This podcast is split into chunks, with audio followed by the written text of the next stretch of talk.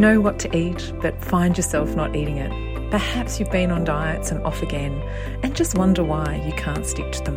The Eating For You podcast, hosted by me, Sally-Ann Pisk, will show you what's been missing so you can enjoy a healthier way of eating that lasts. Hi, Sally-Ann here, and in today's episode, I'm encouraging you to reclaim your natural, healthy way of eating. And I'm really excited because I'm sharing a proven way to reclaim what is naturally yours.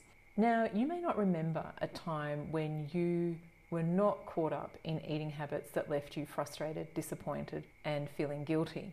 But at the time you were born, you had an innate ability to eat when you were hungry and stopped before you were full. You were also unaware of food labels such as good foods, bad foods, which cause an all or nothing way of eating. And you didn't rely on food to soothe your stress and emotions. Mindful eating is your way to reclaim an intuitive and healthy way of eating that nourishes your mind, body, and most importantly, your taste buds. So what is mindful eating? It's a compassionate observation of your eating habits. And I mention compassion because it's non-judgmental. It's a way of getting in touch with and transforming your way of eating without getting caught up in all of those emotions and that negative self-talk. Mindful eating is being aware of what, why, and how you are eating, and to mostly eat because you are physically hungry and to stop before you're full. So it's the opposite of eating mindlessly or eating on autopilot. I'm often asked if it's possible to become a mindful eater, and my answer is always yes. It is something that we can all learn. And I have ladies completing our programs who have dieted on and off for sixty years, and they have been able to reclaim a mindful and intuitive way of eating, enjoy food, and see health benefits as well. Often the practice of mindful eating, as promoted by others, focuses just on the experience of eating. And so many ladies say to me, please don't ask me to study a raisin. Please don't ask me to drink a cup of tea mindfully. But there's so much more to the practice of mindful eating. And in the Eating For You approach, we consider eating starting before the first mouthful and ending after we have finished eating. And when we have this information by observing our eating habits before, during, and after eating, we can truly pinpoint what we need to change. And I will come back to the stages of mindful eating towards the end of this episode. Research supporting the practice of mindful eating is growing true. One particular research paper, and I have included my summary of this with this episode's notes, reviewed a number of different types of research studies. And the type of interventions in these studies included mindfulness, mindful eating, intuitive eating, acceptance-based programs, and cognitive-based behavioural therapies. And some of the interventions in the studies included a combination of these different approaches. Mindfulness and mindful eating had the biggest impact on reducing binge eating, emotional eating, and non-hunger eating. These approaches also had a positive impact on changing food choices, but produced mixed results on reducing body weight, which I'll come back to soon. One study recorded blood sugar levels in people with diabetes and showed a lowering of blood sugar levels during the mindfulness-based program. And there are other research papers that have reported this true. Mixed results were reported for mindful eating and the risk markers for heart disease. However, there were only a couple of papers reporting on heart disease. The other part of this research paper reported on observational studies. So that means there wasn't an intervention, rather a review of how people ate and what their health status was like. and sixteen studies were included in this part of the review. Intuitive eating was associated with lower body weight in four studies. Decreased emotional eating was linked to higher levels of mindfulness. And higher level of mindfulness was also negatively associated with energy-dense foods. Greater mindfulness was associated with fewer binges and episodes of emotional eating. And higher levels of mindfulness in people who had bariatric surgery were positively associated with controlled eating behaviour. And I know from ladies who have completed our Eating For You programs, they have received these results as well. So from the research, these are the potential mechanisms that are underlying the changes in eating behaviours. And the first one is got to do with an awareness of and an increased responsiveness to internal physical cues. And I'm really talking about physical hunger and satiety here. So mindful eating has been shown to slow down the consumption of food, and the slowing down the pace of eating allows time for feelings of satiety and fullness to register.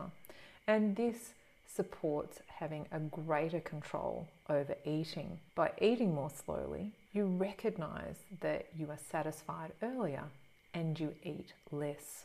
The use of magnetic resonance imaging, or M R I, has suggested that mindfulness works by us having an increased awareness of the internal state of hunger, satiety, and fullness. And the second potential mechanism is about the awareness of and a reduced responsiveness to internal emotions or emotional cues. The practice of mindfulness trains our brain to notice distressing thoughts, emotions, and sensations without having to react to them. So by observing these distressing states of mind, our tolerance grows. And as one of my clients shared, I have learned to sit with the big emotions and not reach for food. So we reduce that habit of eating in response to uncomfortable emotions. Mindfulness also reduces the misinterpretation of emotions as physical hunger, and again, leading to less non-hunger eating. And M R I studies have shown that the practice of mindfulness leads to a quietening of the emotional parts of the brain. And the third mechanism is around having more awareness and reduced responsiveness to external cues. And overeating can often be the result of environmental factors such as the size of the packaging or portions of food. The practice of mindfulness breaks that automatic eating behaviour of having to eat everything in the packet or on your plate. And if you grew up in a family like mine, you have been, say again, you may have been encouraged or told to eat everything on your plate, which leads to overeating. Also, the recognition through mindfulness that the attractiveness of certain foods is really based on passing thoughts and beliefs rather than the real experience. And when we become comfortable with this, it reduces the likelihood of purchasing these foods and eating behaviours that really don't nourish us. And I have had ladies in our program give up their so-called favourite comfort foods because when they realise that they don't even enjoy the taste of these foods or they don't want to feel physically unwell from eating them anymore, they can just give them up. M R I results for a group of adults who completed an eight-week mindfulness-based stress reduction program compared to a control group who received no training in mindfulness showed that the intervention group had a higher connection to their visual and auditory areas of the brain. So this type of research explains why mindful eating supports you in changing habits for good, so you can maintain healthier eating. And I often say in our community that to enjoy lasting results for our eating and health, we have to rewire the brain. And that's exactly what the practice of mindfulness does. Another research paper comparing common dieting programs and mindful eating shared some further insights into the benefits of mindful eating. And this paper was a systematic review of published weight loss research papers. Now, what a systematic review is, it is a process of finding all of the published research. And this avoids bias or cherry picking of research papers that only show the results that you are looking for. And I have included a link to the summary of this paper in this episode's notes as well. The researchers involved in this paper were interested in mindful eating and weight loss because of their concern around the increased rate, rate of obesity and the risk of heart disease, diabetes, arthritis, and some cancers. They reported in this paper that pr- approaches that rely on limiting energy intake and certain processed food, regular physical activity, behaviour modification and drug therapy have been ineffective in producing long-term and sustainable weight loss. The researchers also acknowledged that mindful eating is gaining more recognition as an alternative to dieting. They describe mindful eating as observing the immediate experience of eating without judgment, as well as tuning into hunger and satiety. And the paper reported on results of mindful eating and weight loss. The ten research studies that were included in this meta-analysis were focused on the following endpoints or outcomes: body weight, body mass index and waist circumference, blood pressure, cholesterol levels, triglycerides and blood glucose. And whilst other research studies may have reported on weight loss, if it wasn't a primary focus of the research, then the studies were not included. And from my perspective, this is a limitation of the research in this area, because mindful eating in its pure sense does not have a focus on weight loss or any other health benefit. It purely helps you to understand your reasons for eating, observe your eating, and make adjustment to your choice of foods and the amounts that actually nourish you. Before I go on, I just want to mention what a meta-analysis is. A meta-analysis pulls all the results obtained from the selected research studies and reports on the endpoints of the studies, such as weight loss, blood pressure, or a change in the rate or frequency of binge eating habits.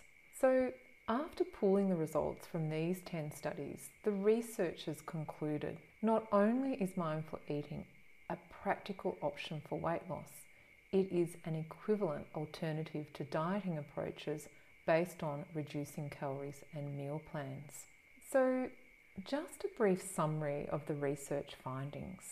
Mindful eating helps to overcome overeating that is related to emotions and stress, a lack of attention to hunger and satiety signals, and it also offers an alternative for people who struggle to stick to restrictive diets. The Eating For You approach, which is based on mindfulness, has created steps for you to follow to achieve the removal of the dieting software in your brain that keeps you getting on and stepping off that dieting roller coaster. It also helps you to observe your eating habits and patterns without judgment. It helps you to identify your main drivers or reasons for eating so you can start to change your habits for good. And it focuses on transforming the triggers for certain habits, such as your thoughts and beliefs about food, and your ability to succeed with long-term healthier eating. As we all know, having dieted on and off for years and decades, it can really knock our self-esteem around and reduce our belief in healthy eating being a long-term option. From a coaching call this past week, uh, we had a couple of different beliefs coming up that needed to be transformed. One was food fills a void, which uh, my client realised doesn't provide a long-term solution. But that's a belief that we're working on together, because if she doesn't transform that belief, it could sabotage, in fact, it will sabotage her efforts going forward. And even a belief that food will give me energy when I'm tired will sabotage our ability to eat when we're truly hungry. And when we're tired, we have to give ourselves permission to rest. So for the ladies in my community, both of them know that these beliefs are not one hundred percent true. And it's important to change your false beliefs, because being fully committed to your health goals but failing to get lasting results that you desire could very well be related to false beliefs sabotaging your efforts. And you may not even know what these beliefs are, because they have been running in the background of your mind. They're kind of mindless, subconscious thoughts that you're not aware of. So just finishing up now with the three stages of mindful eating in the mindful eating approach. The first one, before eating. And Mary explains this beautifully. I love food, and I know in the past I only ate for pleasure. But now I can walk into my favourite cafe and not even look at the cakes unless I am hungry. And if I'm really hungry, I might actually choose a proper meal and not cake. So we can eat for many reasons, including pleasure, stress, boredom, convenience, or the clock says so, or to soothe emotions. So the second part of the mindful eating practice is during eating. And ladies who join me in mindful eating programs often say to me, Sally-Ann, when I eat mindfully, I enjoy the experience and I actually eat less. So when we eat mindfully, we usually eat at a slower pace, and this gives our natural hunger satiety mechanism time to work. In other words, we get to notice when we're full. And the final stage of mindful eating is after you have finished eating. And the cues to look out for after eating include your mental focus, your general energy levels, whether there's any digestive symptoms of bloating, pain, or excess gas. And we have to look out for that self-talk when we reflect on our experience of eating. Do you hear, I feel well nourished? Or is your mind telling you, I should have eaten less, I shouldn't have eaten the cake? So by monitoring the after-eating effects, you will soon learn which foods nourish you. And by nourish, I mean the foods that make you feel well-fed, provide you with mental clarity and vitality. And these are the foods that sustain energy for your mind and body.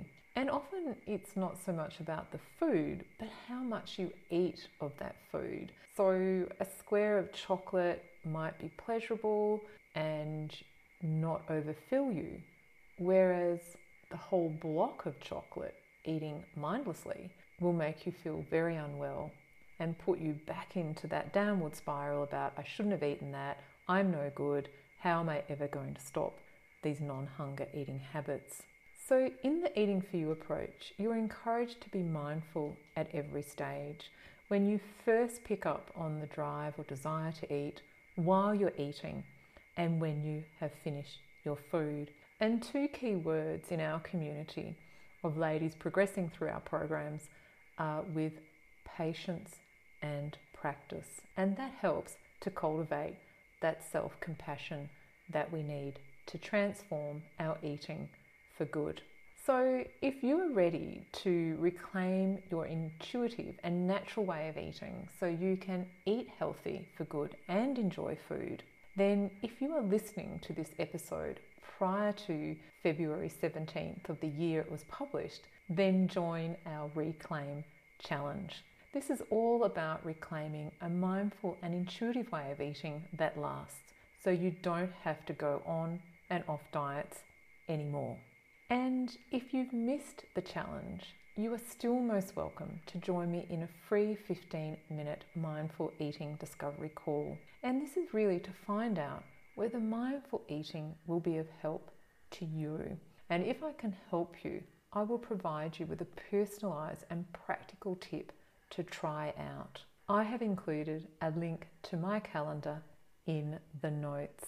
If you have enjoyed this episode, please share it on your social media pages to help others reclaim a way of eating that truly nourishes them. Thanks for listening, and I look forward to sharing with you again next week.